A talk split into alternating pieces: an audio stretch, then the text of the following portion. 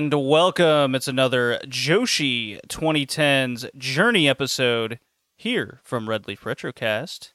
If you're listening on the Patreon, thank you for joining and supporting everything that we are doing over here. And if you're listening on the free feed over at All Japan Women Destiny Podcast, also thank you for listening there and spread at least help spread the word. I'm your host JD, joined from the man that I love doing these things with. JPQ, you're back. What up, man? Thanks for bringing me back on. Yeah, and what an episode it is. Now, you have history with Stardom. It's kind of what started everything for you. Is that correct? I think so. I think I got branded early. um, you know, but uh but yeah, it was fun. Again, we've been going through 2011 and we finally get to Stardom and what will eventually be called their year-end climax show. And that was Right. super fun because you know I've seen it, but it's been years, and to see what they are now and then go back and like, oh yeah, that happened, and that looked like that, and you know everything. It was just it was a trip. So uh, fun to see how far they've come because it's crazy where they started to where they are now. It's always interesting to see humble beginnings, and especially for a lot of the wrestlers that we uh, maybe missed out on or came to love over a, a long period of time. And what's interesting to me is the key players involved in starting a promotion and how usually and eventually, I guess with the exception of one Mayumi Ozaki, they always end up falling out of favor with the thing they started. It happens more often than not, believe it or not. Uh, Kyoko lost a lot of favor with talent, along with Neo. Uh, we'll get into some Neo. I do have some news as we get into that. Nanai uh, and Yoshiko and company and that whole crew. Uh, with we'll eventually get to that moment in time for Stardom, but uh, Fuka even had very short beginnings with Stardom. Ice Ribbon with Emi Sakura, which we're in the heart of. Uh, she's about we we're going to get to that episode within the next one or two here, where she annou- essentially announces her uh, official leaving of the promotion. Which, by the way, JPQ, uh, I was able to corroborate, uh, corroborate, corroborate from uh, three sources that Emi Sakura didn't officially announce her leaving Ice Ribbon until the January show in 2012, but the wrestling press and insiders essentially knew that back in May 2011. I found that interesting. Along with the closure of Neo, it was all kind of going at the same time, but it wasn't. Uh, a lot of it wasn't officially announced, even though everyone kind of knew about that. So it's funny how insiders tend to know these things before the general public. Oh yeah, sure. Yeah. So we are doing Stardom Year End Stars in Osaka, which actually had the more prominent uh, matches on it, and the fact I I thought this was interesting. Um, the archive on StardomWorld.com is the Tokyo show just isn't in the archive. Uh, found that interesting how they went from kind of this year end stars kind of double shot and it ends up branding one way or another and you can kind of see an evolution over time and how they start branding shows I can't understand um, the archives, Mhm. that that whole situation. It's um because I think you could get a better, you know, again, like 2012, 2013, 2014, and kind of how they, you know, navigated through those times. It'd be interesting um, to see that in a more of a chronological way. But um, yeah. So I never really got a vibe or a feel for it. It was just kind of like jump in, see what I could, move on to the next thing. Right. So our goal on this podcast is to recount Joshi Professional Wrestling coming out of the Dark Ages, and I was able to procure a couple magazines uh, thanks to the money uh, from Patreon, which is a big help in acquiring some like old Shupro and uh, articles and whatnot. And one interesting uh, uh, aspect of the uh, news that was coming out at the time. Uh, I just opened the wrong spreadsheet. uh, what was I saying? One aspect uh, of news that was coming out at the time was at the turn of 2011 specifically. Uh, there was a big discussion among not just fans but also insiders. Uh, Fumi Saito, one of them. Uh, perhaps you've heard of this man. there was a lot of talk that Joshi was actually going to go through another down period because there was there was the closure of Neo as something pretty devastating to the scene, or at least perceived at the time, and uh, the fact that uh, I think it was like Ikai was another promotion that went down. Um, Michinoku Pro and Osaka Pro and all these weren't doing so good. So there wasn't a lot of work going around. And this was, there was the rumor and announcements of Stardom and Diana starting up, but with very little fanfare to it all. So I found that interesting that the whole purpose of this project is coming out of the Dark Age, while of the time, the perception was they were going to go into an even further Dark Age of it all. What do you think about that?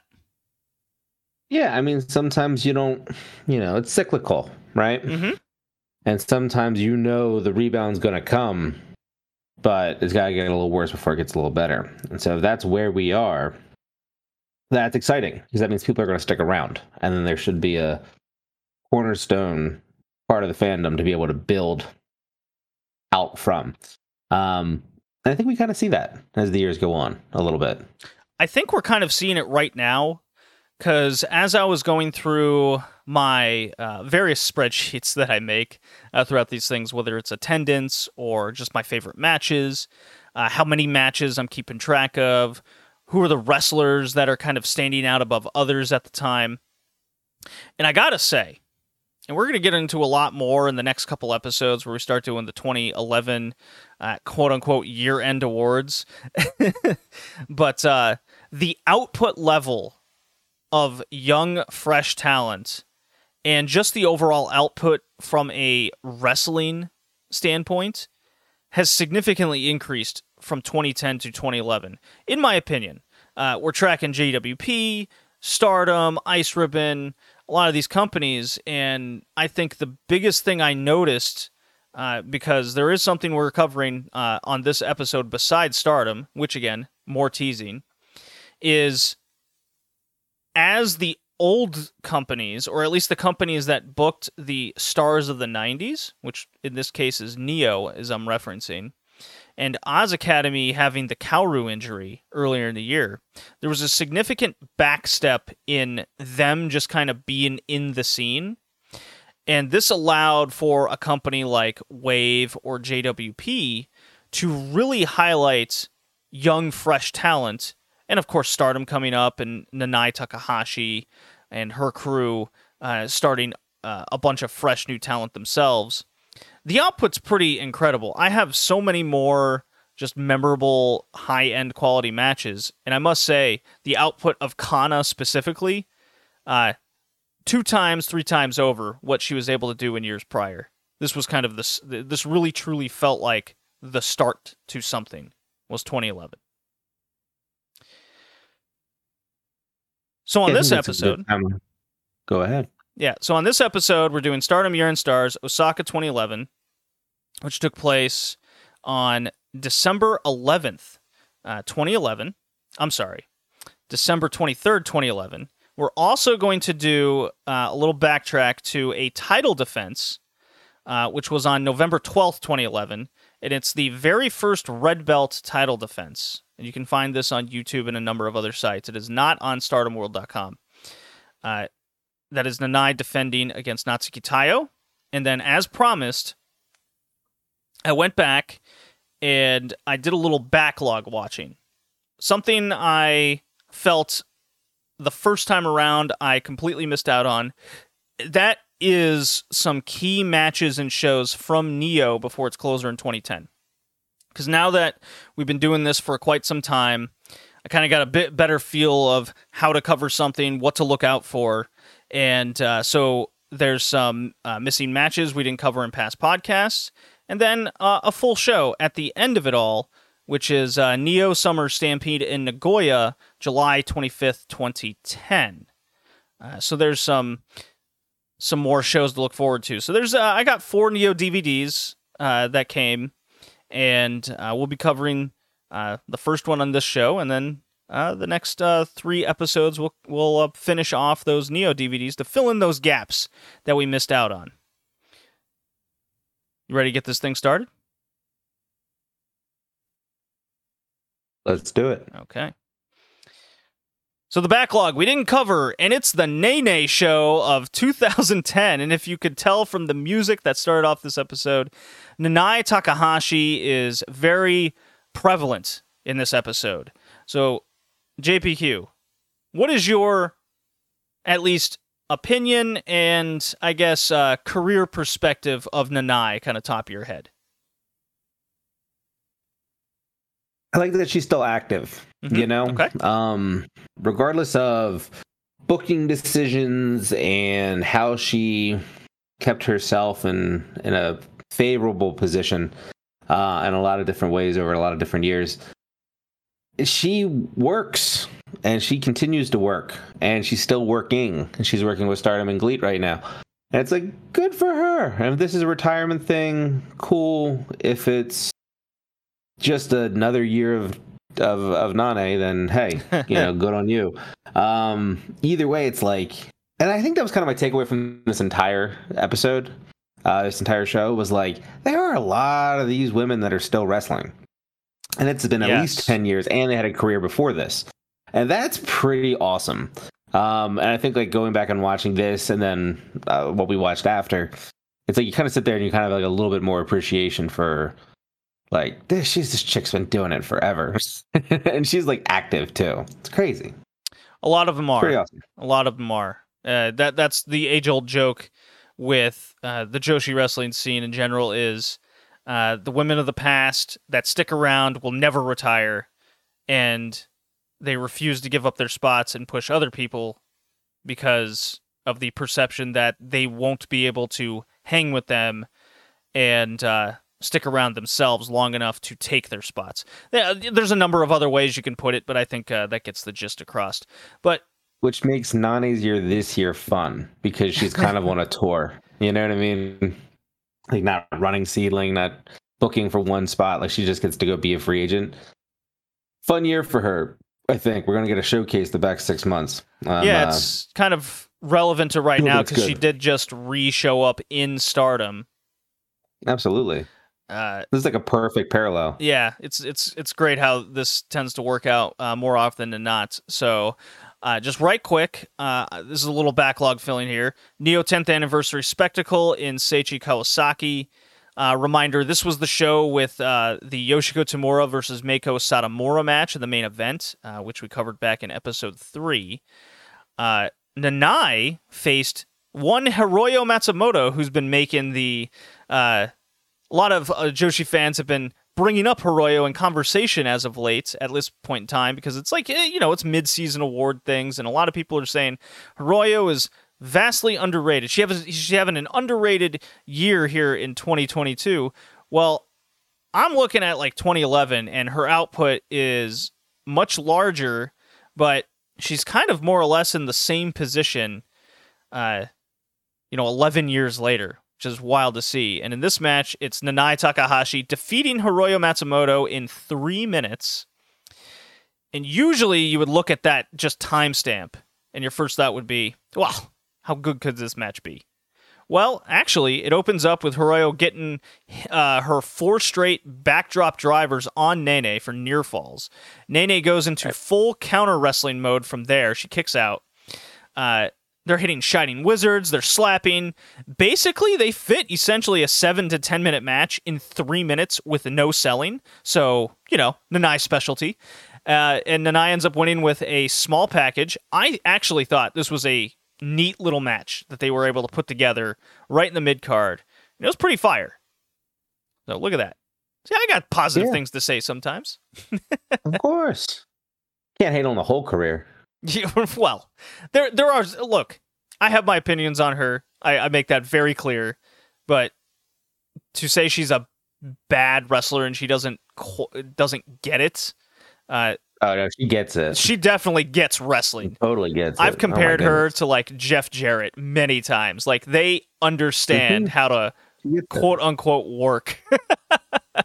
No doubt. No doubt about it. Yeah. Fuka and Shinobu Kandori from the same show defeated Emi Sakura and Kyoko Inoue. Now, this was more for my curiosity because this is what I was talking about the veterans kind of sticking around and getting booked on from, from certain promotions. Seven and a half minutes. This was like a fever dream tag match and was absolutely treated as such.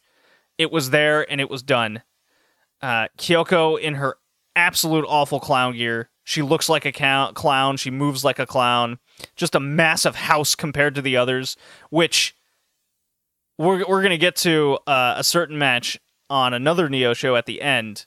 But uh, these old AJW wrestlers from the 80s and 90s that have stuck around, they are so much larger than everyone else in the scene currently. And it's amazing to see. You know what I'm talking about, JPQ? Yeah, they're just beating people up. Well, they're also like three times the size. Right. In a world where five seven is a giant. uh, Yeah, Emi, I miss the days of like. Power Joshi. You know what I mean? I mean, they're still that- out there. That little era. Yeah, they're out there in, in some degrees, but man, back then it felt like any given match. You know, you could uh you could line up like just a strong power match. Like everybody was doing it back then. Well, yeah, like Eagle Sawai going toe to toe with uh with Aja Kong, for example. Or exactly. Yeah. So Emi Sakura and Kandori took most of the match, while Kyoko would waddle in and no sell. Uh, like Fuka would go over, Kyoko would just would brush her off like a mosquito.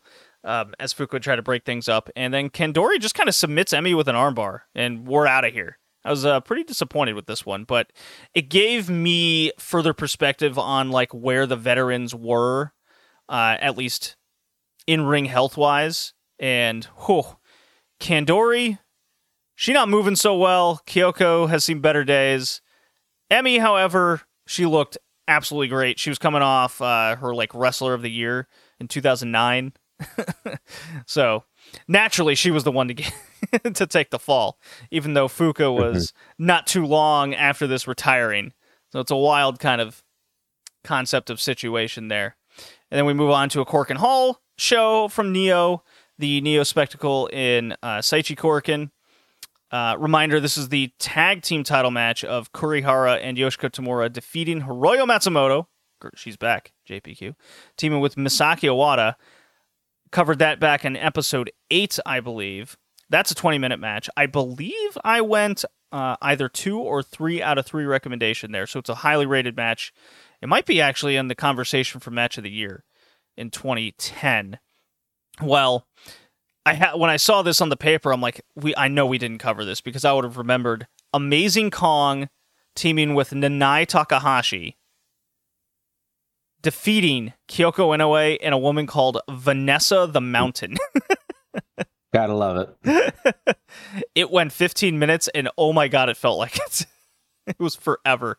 Just the four biggest women wrestlers they could book, I guess. Nai, Nanai is by far the smallest person in this match. It's not even close. So this is a case where we see Nanai.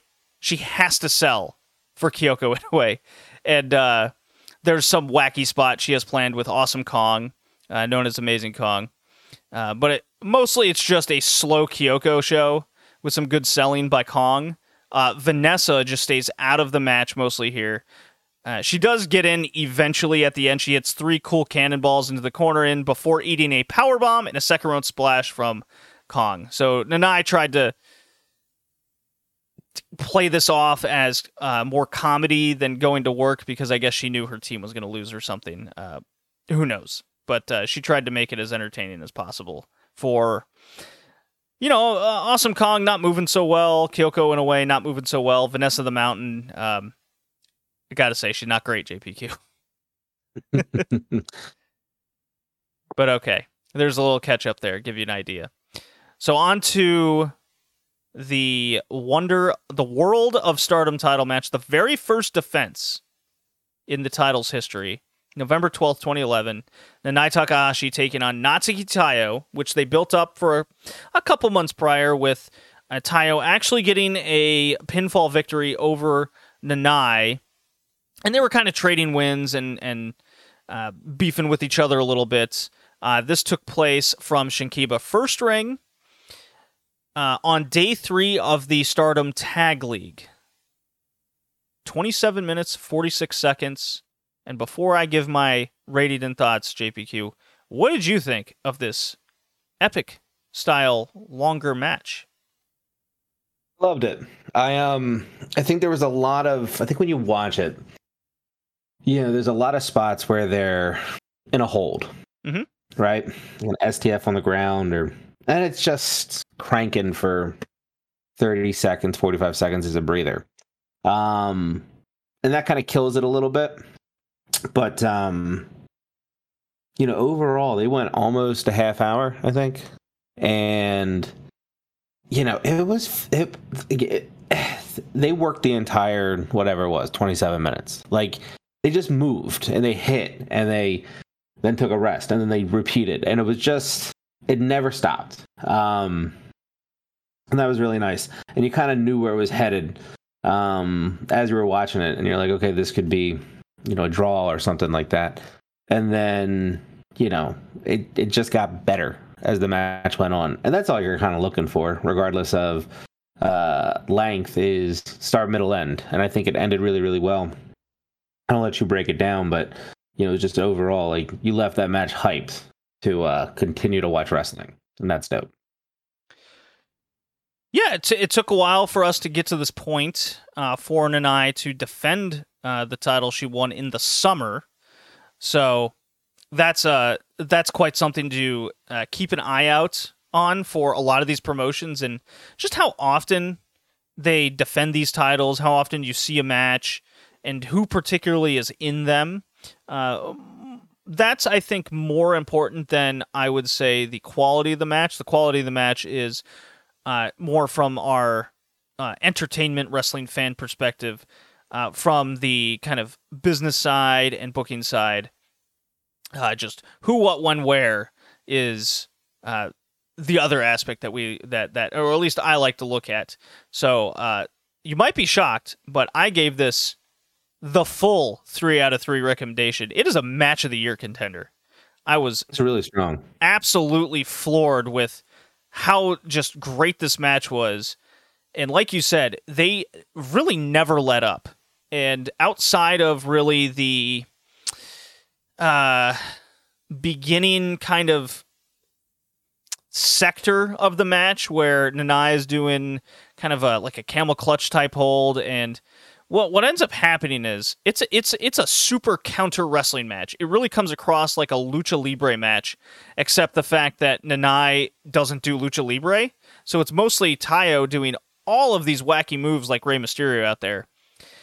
And I was making jokes while watching this uh, with a couple of people uh, in the Discord watching this with me. Is the only the only time like Nene sold anything was how tired she got wrestling at this pace for 28 minutes. Right. yeah, It's true.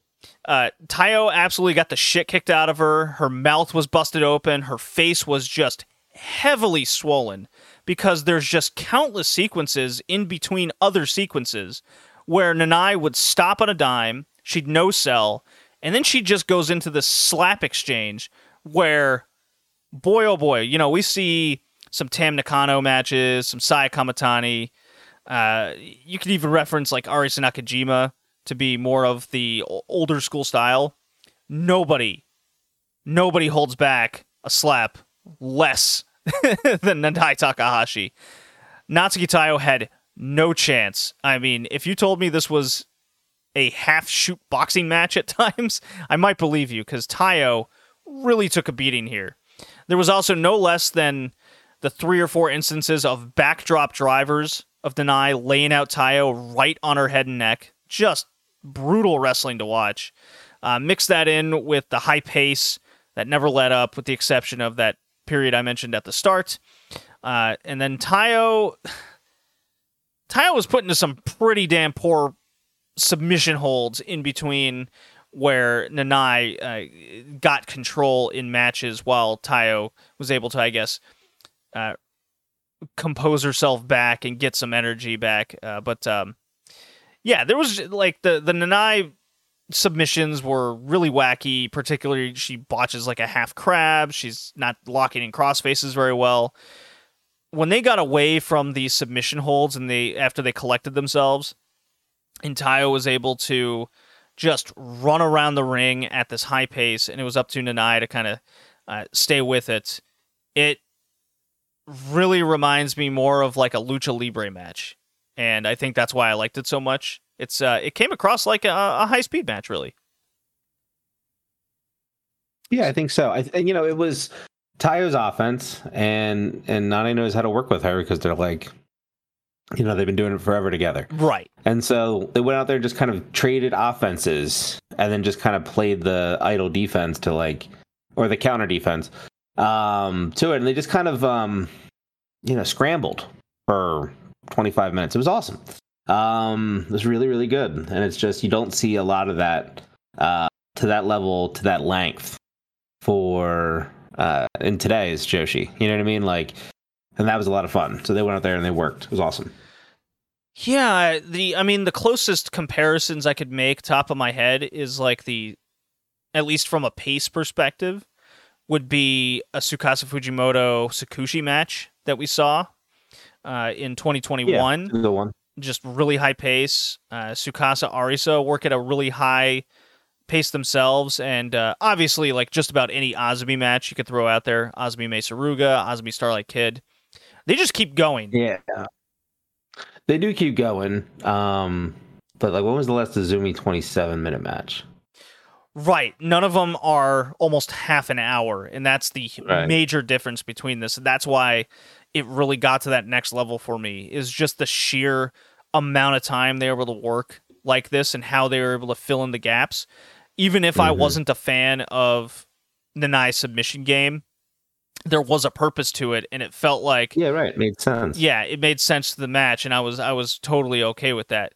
I'm I'm less okay with the Nanai trying to uh, come across like she's big leaguing people. Uh, I I attribute that to a number of things. It could be personality wise, training wise, uh, the the era she came up when in because you see you see that with quite a few other people uh, from that era. I think Tsubasa Kuragaki uh, wrestles like that quite a quite a lot. She does give a little bit more. It's it's a style thing that I'm not a fan of because I just don't think it really puts over the person you're wrestling well at all. Because when it came to near falls in this match with Natsuki Taiyo, it was really only the roll up moves that got me and, from what I could tell, the audience. When Taiyo was trying to hit her springboard moonsaults and she's flying to the outside, you know, those were all cool and got a pop, but whenever she'd follow it up with a pin, you know, it's just too much kicking out at like one and a half and a two. The near falls just never seemed to come unless it was a roll up. Maybe I'm looking too much into it. Maybe I, I, got too much headcanon going on. It's just the way it kind of felt uh, coming off to me, even though I still absolutely love this match. It was great. That'll take us into Year End Stars 2011, December 23rd. Our one of three shows we'll be covering here at the year end of 2011. JPQ, there was 272 people here at Osaka at Minami Move On Arena. I kind of like that name. uh, headcanon uh, Manami Toyota ma- named this, and she said, "Move on." That's right. Yeah. Yeah. Okay, first match. This is how we're gonna do this. I'm gonna say the match, the result, and you're gonna give me your thoughts. JPQ. All right. Are you ready? Let's see. Yoshiko and Yu Yamagata defeat Eri Susa and Hiroyo Matsumoto in the opener, 14 minutes, 8 seconds. Yeah, I liked um I liked what Yoshiko was and what she became and then what she was and then what she didn't become and then where she is now. Like she's had an interesting trajectory to her entire career. It's a, it's a unique Um, trajectory, yeah.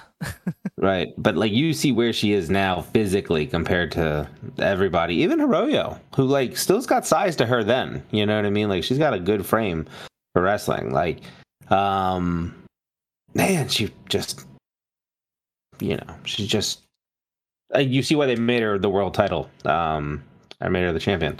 Um I thought this match was a good representation of that in a tag team match that mixed up pretty well, I thought. Um you know, considering it was clipped to three minutes, uh, I'm gonna say we like, like the highlights of, of it are, um, you know, what I said. Like I haven't even mentioned you and Ari because they're not really a factor in those three minutes outside of getting beat. Um, and then it was over, and that's you know, like that's about as much as uh, as many notes as I had on it. Yeah, I mean, you can find these full you that. can find these full versions in various places online, uh, Russian websites and the like. But um, yeah, on Stardom World, it's clipped to about three minutes, and there's some drop kicks, high boots. Yoshiko submits Arisusa with an abdominal stretch with the middle finger out, and uh, before I f- sought out the whole version, I was like, I told myself, and I wrote here in my notes, I can't imagine chilling with this match into Arisusa for almost 15 minutes. Luckily, Hiroyo Matsumoto has so much more time in this match, and her mixing it up with Yoshiko and Yuya Yamagata is pretty good stuff. But the Eri, the Eri Susa stuff, it's it's too much on the ground. So that's that aspect of the match. I don't think people are going to enjoy, uh, and that's why it's in the opener. But Hiroyo Matsumoto, opener girl. But yeah, you totally see why uh, Stardom kind of had their. You see them in year one, who they kind of plucked out to be at the top immediately to carry, and then who they were heating up through various other matches. And there's a there's a good one here we're gonna cover that I was really satisfied with. But uh, next, next, Nanae Takahashi and Saki Kashima, your favorite, lose to Io Shirai and Mayu Iwatani. 17 minutes. I was actually only able to find the 12 minute version of this match, while uh, only 8 minutes is on Stardom World. What'd you think, JPQ? Well, I think what they did is they took every future star and Nanae, who was a star at the time, and put them together and said, "This is the future of professional wrestling." Um, I mean, you're going to see three or four, and then you got Io in the WWE, and then you got three of them wrestling for Stardom in the next month or so. Eh, eh, come on, you know, ten years later, uh, everybody knew Saki was going to be, you know, what she is. Back I, I will interrupt you right Um, there. Saki Kashima has one of the higher potential ceilings between Oh yeah, most of She was these other people in the stage, she had that little like transition. Remember, she was always kind of rolling over people. Um, Dude, she does the uh, the whole funny. Manami Toyota up and over into Yeah, like a crucifix bomb on Io. That was incredible. Yeah, that was, and that was like her either. I don't know if it was a signature move or if it was a finisher because I don't know how many people she actually pinned with it on the short couple. Um, She needs to bring this great in back. tags and trios. Yeah, well. I think that's why she went revival. Just did like an easier version of the cheeky pin, you know. Just found one a little bit less acrobatic. She's uh, like, "Look, the man, I got my Nikes. I got I got my Big Yeah, Macs to took eat." Four years off. yeah, and I'm coming back. I'm not as, you know, uh, agile as before. But check this. Boom. Look, pinned. um, and she was great. Again, even back then, roster glow. And again, there's a reason Saki. And again, not to get off too much on the Saki John, but um, there's like inaugural artist champion. Uh, if it wasn't this year, it was beginning of 2012. Um, and then she's now like the most uh, reigns with the artist title 10 years later. Like, always been good. I mean, you, I've said it so many times, and you know this roster glue. Um, so much good roster glue.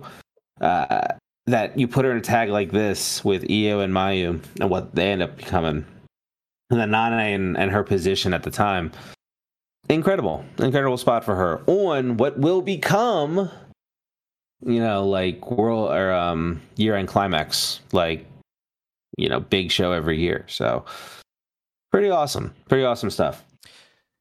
Ultimately, Io Shirai kicks her head off Buzzsaw style, pins her with a moonsault. Yes. Which is about right.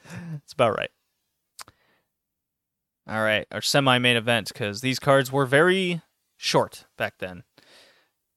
Natsuki Taiyo versus Yoko Bito. They go to a 15-minute time limit draw. Everyone's Stardom favorite result.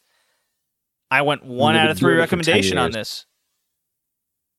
What'd you think? It wasn't. It wasn't great.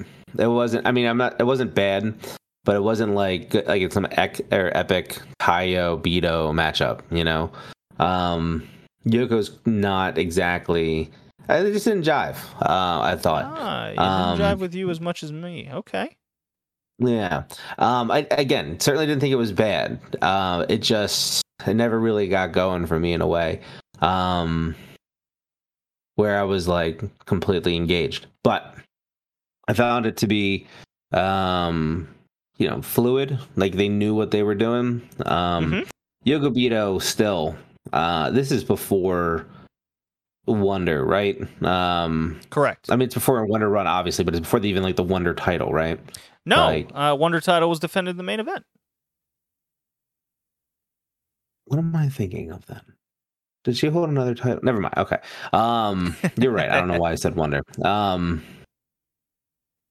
but yeah, it was it was good, and it went to a draw. And I thought that I, I'm glad it was a 15 minute draw though. Like that's the only thing. It's a little deceptive. Is like it's going, it's going, it's going, and then it just kind of ends. You know, and then you're like, oh, and then it was like 15 minutes, and you're like, ah, shit. Okay, I see. Um, but for that 15 minutes, you know, again, good match. See, I got a totally different vibe on this one. Uh, the first half was a lot of Taiyo playing with her food type deal because she's uh, the veteran, so much better. Not a whole lot of Bito offense. So it was kind of odd seeing someone the size of Bito against someone the size of Taiyo, and it's the opposite kind of getting heat dynamic to it. Right. That's where I wasn't kind of feeling it. And then the second half starts, and it just goes off for some good stuff between the high octane Taiyo Lucha Libre and Bito's ability to start using her size in the match and power for simple good spots that all worked pretty well. I believe there was uh, a couple instances where Taiyo would try some springboard maneuver uh, and she'd fly at Bito and Bito would sidestep and just kick her in the chest really hard and she just her splat to the ground. Ruled. I love that. And I thought the I thought it had a nice hot finish uh, between some decent near falls. Uh, my favorite being the counter from Bito on Taiyo, trying the Manami Toyota up and over, and she stops her and B drives her ass right into the mat. Uh, but, but, Taiyo changes that momentum completely into a code red. So to reiterate, it's that Manami Toyota up over the shoulder. Taiyo's stopped, gonna go B driver, and as she's trying to drive it down, Taiyo continues that momentum into a code red. It's a pretty like high difficulty maneuver the way it sounds, and it absolutely is, but they executed it so great, and that was the biggest moment of the match. I love that. Uh, Yeah, time expires after a weak little eight inch power bomb from Taiyo. Doesn't even like get her up at all.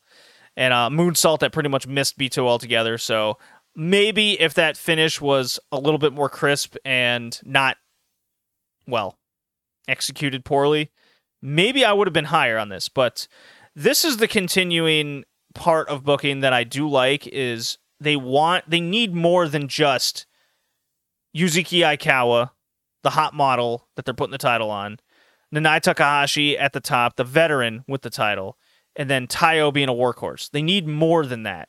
And doing matches like this where Taiyo's kind of veteran attitude cost her from putting over putting Bito away faster, and Bito gets a big like semi push feel going to a draw rather than her just getting beat. I think it accomplishes much more. wonder of Stardom title match, Yuzuki Aikawa defeating Arisa Hoshiki in 10 minutes, the shortest match on the show by far. What'd you think? Um, not great.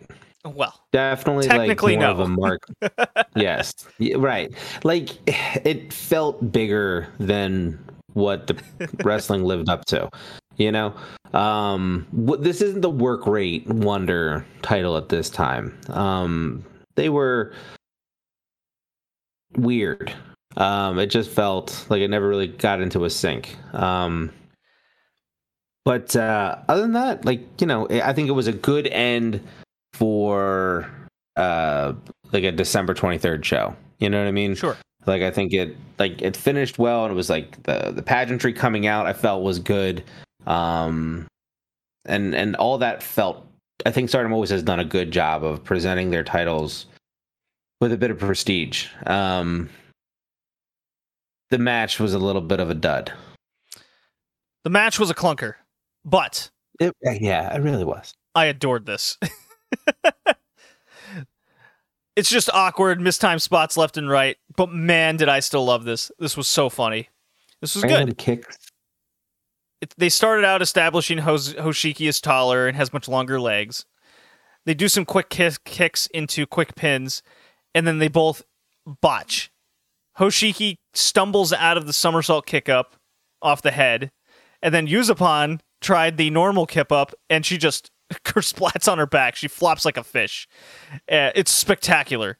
So she's on her knees, big smile on her face, and then she just claps with the crowd just dying in laughter. It is I I gift this thing on Twitter.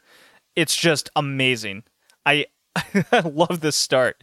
It's so funny that they're just like, okay, we're going to establish that we're both strikers and kickers, and then we're both going to try this lucha libre thing, and it did not work out. no. like anytime they tried a wrestling move, they were just totally off. But the match got super compelling and even great at times. Short times, mind you, but great nonetheless in those short times. When they were just kicking and doing counter for ta- counter kick exchanges. You know what instances I'm talking about there? Yes. Yeah, the drama of the kicks. Um was it, it broke up the the wrestling match pretty good. Right. Um and you were hooked. And then they tried to wrestle it again. And that just didn't No, that, never those took off. That was never even close. So the best, uh, the best one I, I wrote this uh, uh, this uh, sequence down here. It's a double back and forth block as they're both going for high kicks. Hoshiki dodges out of a spin kick. Yuzupon blocks a low kick, ducks, but then gets quickly hit with the question mark kick to the face from Hoshiki. It was very smooth, very cool. More of that, perfect that. Like that was great.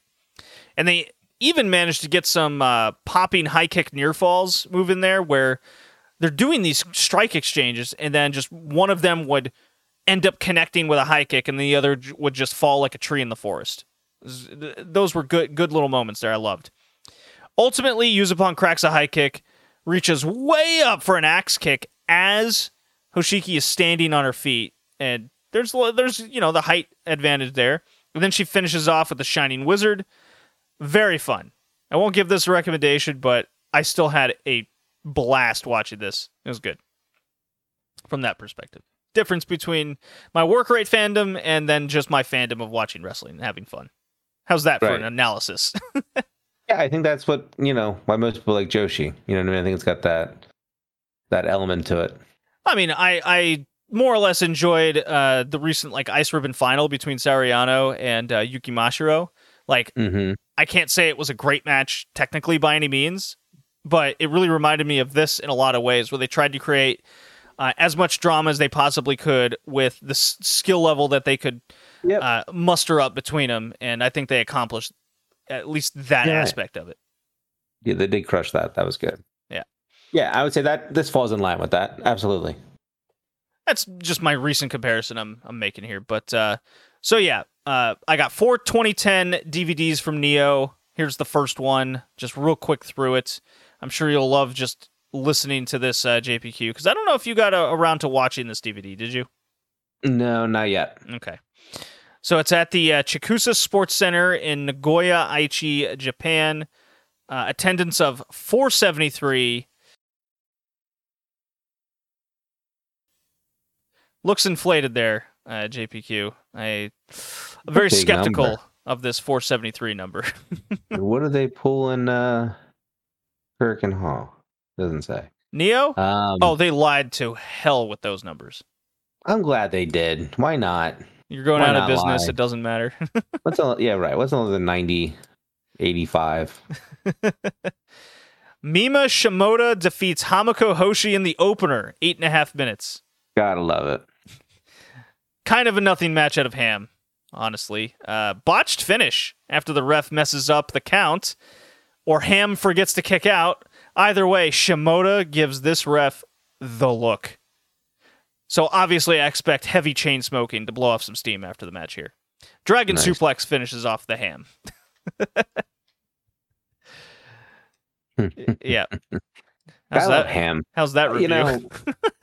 yeah, right.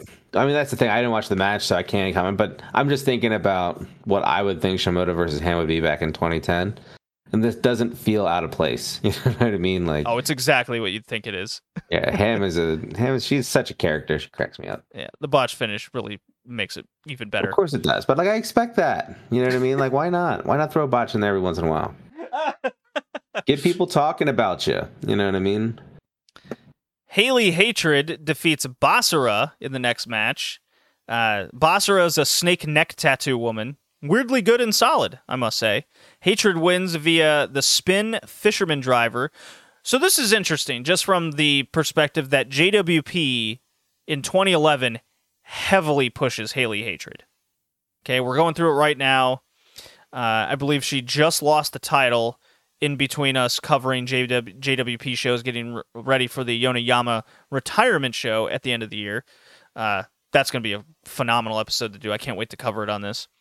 But um, very solid. Uh, look, I'm a Haley Hatred fan. This journey has made me a fan of hers, and we I, I mentioned this on the shimmer the couple shimmer shows we did in the last couple podcasts, and now I'm going to mention it here. This woman had something as like top foreign gaijin material, and it's weird to me that even in Shimmer, she's one of the higher work rate people. She's got size. She clearly has a nice uh, like outward personality to get over uh, when she wrestles, and yet more often than not, if it's not JWP, she's in like openers or second from the bottom. I guess some people slip through the cracks, eh? I guess so. Yeah, it's kind of a bummer. You never know.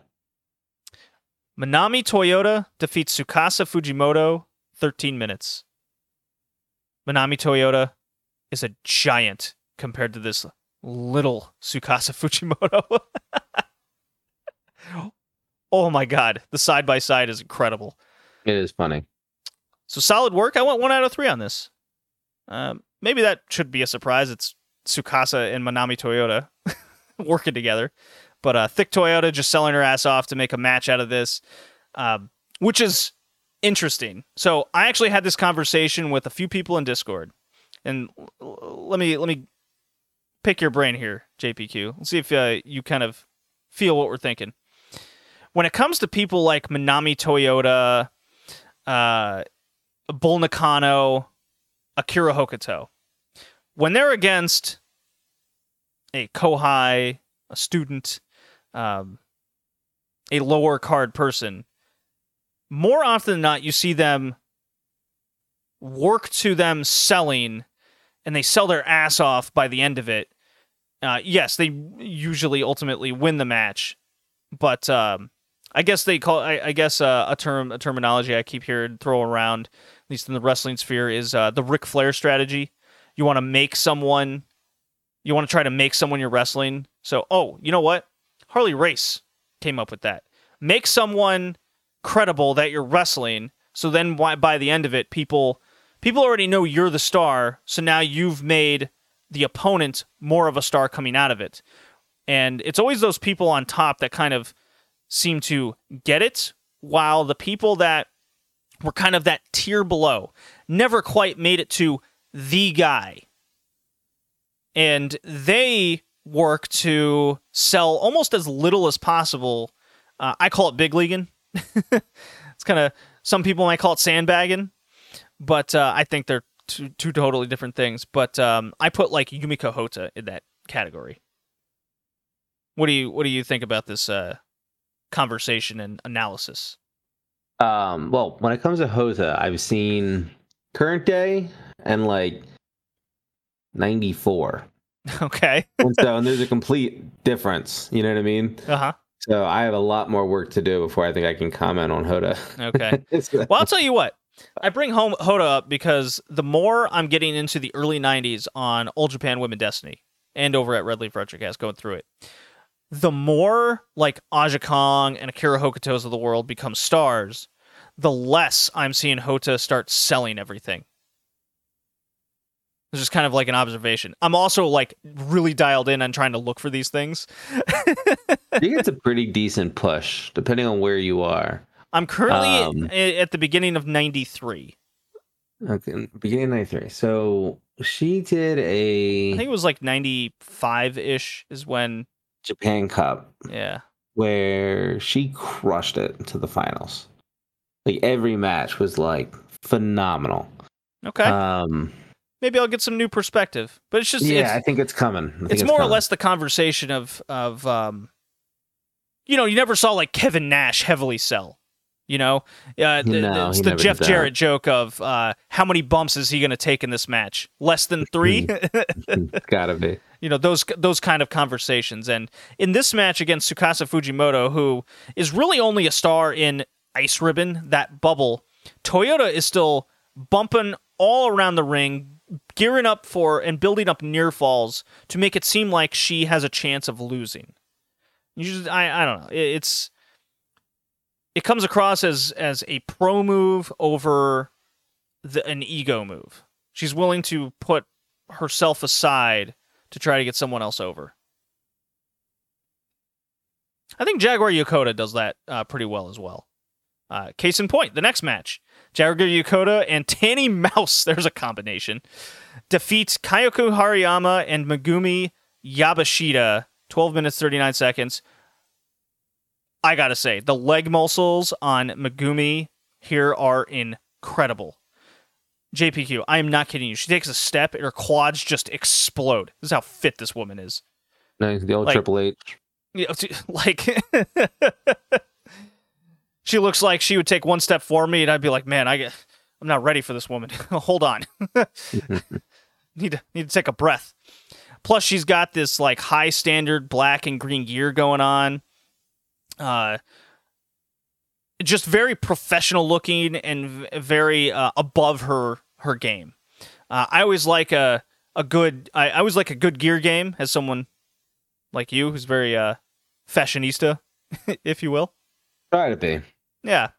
Uh, don't dress like your audience. You dress like a, a, star, and this came across more as a star for Megumi. Now, does she have the star power of Jaguar Yokota? Uh, I could, I, I think we could safely say no. But uh, the match starts off with some real good counter wrestling between Megumi and Jaguar. Hell, give me this match over the next thing that happened. Uh, that is Mouse and Haruyama doing comedy and wacky sumo nonsense. This was pretty cringe. But let me say this once the starting comedy was done and focused on the wrestling, this got real good. And because it has some of those comedy elements, and you're the Wave fan, JPQ, I think you'd love this match. I'm in. So the finish was especially good. Yabushita and Jaguar, and yes, Yabushita is a student of early JD Star, trained by Jaguar. So all makes sense in the world here. The finish sees Jaguar go to go for a fisherman suplex countered into a small package, but Jaguar counters that into her own small package for the win. So there's your lucha libre kind of upper level 80s uh, aspect of wrestling that Jaguar Yokota brings. I went one out of three on this, even with the comedy that I absolutely did not like. Semi-main, Sonoko Kato and Yuki Miyazaki defeat Aya Yuki and Tsubasa Kuragaki. This one's 17 minutes. Simple version is these four still have knees. That's my description. Running the ropes, springboards a couple times, barreling into each other with clotheslines. So yes, this was Hoss Girl battle and solid as hell. Very much enjoyed this I'd two out of three. You If anybody- would adore this anybody- match. I'm sure I would. I, if anybody ever said that to me, which is great, you should tag that. Um, Hoss Girl battle, battle solid as hell. yes, like that'll sell pay per views. Um, I'm gonna watch it. So sold.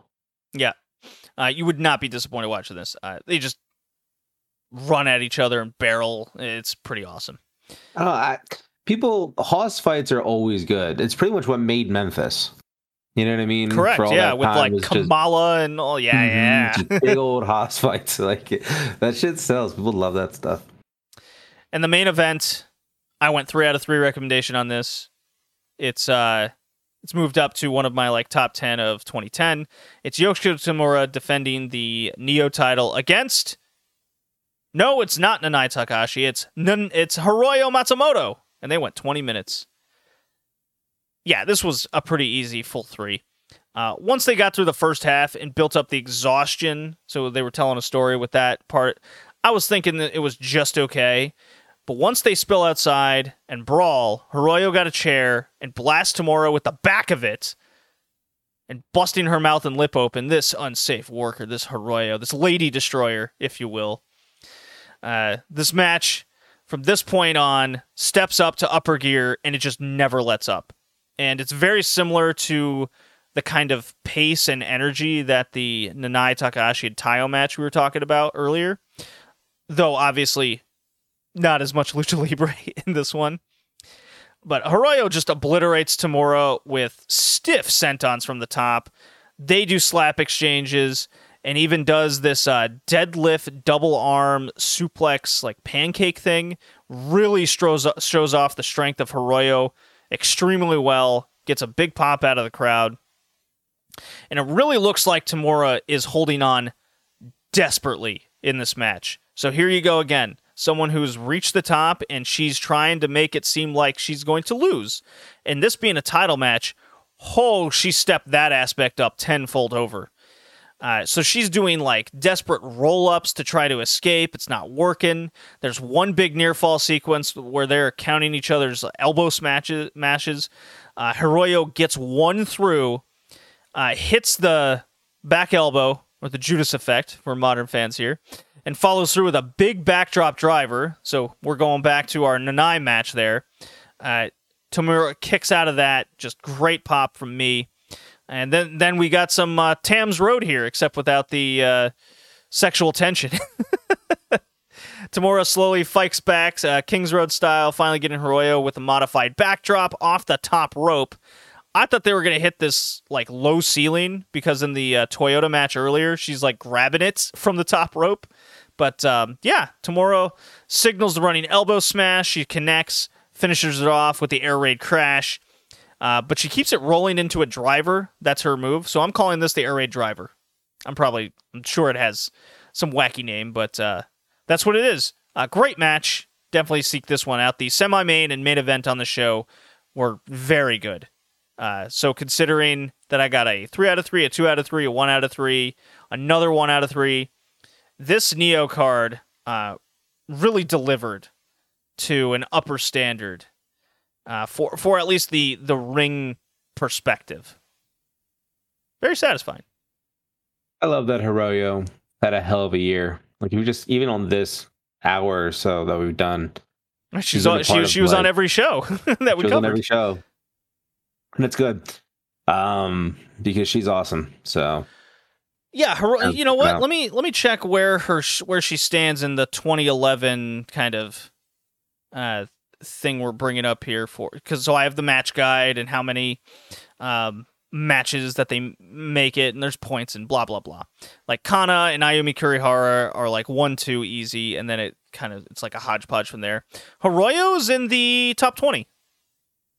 So Sure. for someone who like doesn't get a push, she's not a veteran in the scene. She's not like cramming up undercards and trying to put on good 12 minute matches. She's just kind of scattered. She's a top 20 wrestler in the scene right here. she like a freelance goat. Like, do you think she goes down as freelance goat? No, I think I still think that's like Ayumi Kurihara type person. I know the longevity Her- her- counts for something. I mean, known it forever. freelance hell is is a real thing. There's only like so many times you could see the person kind of come in and then they leave and they don't really. It's Yeah. hard. It's hard to invest in. That's why. That's why you don't see freelancers really in the news or the media because Oh, of course not. it's just hard as a fan to invest in someone you know isn't being invested with in these promotions that you're showing up in. Correct. They're spectacle wrestling only. Right. So it's very difficult to get to a level for the spectacle to be great. And I'm Right. happy to say in this case, against Yoshiko Tamura, uh, she's absolutely there. Yeah, I think she's there most times. I mean, I like her on single stuff. Her single stuff is usually pretty solid. I wonder where she was in Uh, 2010. she's solid So on tag, and she's great in mixed, but So that was 2011. She's top 20. Where is she at in 2010? she's like my top seven. Uh, she's uh seventh. Yeah, Boom. She's seventh, and uh, Yoshiko Tamura was wrestler of the year in 2010. There you go. Uh, Not a there's that. bad defeat then. not bad at all. Okay, so the next, ep- so um, I'm not going to give Stardom Year End Climax a rating. Uh, it was just good from a historical perspective. That Neo show that we just uh, talked about, I might give that like two out of three stars. We'll have to go watch it. Yeah. So the next episode is from December 23rd, 2011. It is JWP Climax 2011, the retirement of Kaori Yoneyama.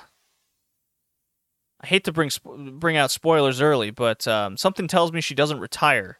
JPQ. It's it's a it is a real historical moment in Joshi history. It's definitely something worth listening to. It's worth it's, it's worth watching at least once in your lifetime. It is it is quite something to behold, and I can't wait. Ah, she's the best. She swerved everybody. So this was episode 39. Remember, if you want these episodes two weeks early, you can sign up for the Patreon, patreon.com slash redleaf retrocast. And if you're listening on the All Japan De- Women Destiny feed for free, at least spread the word. JPQ, thank you for joining me on another episode. See you next time.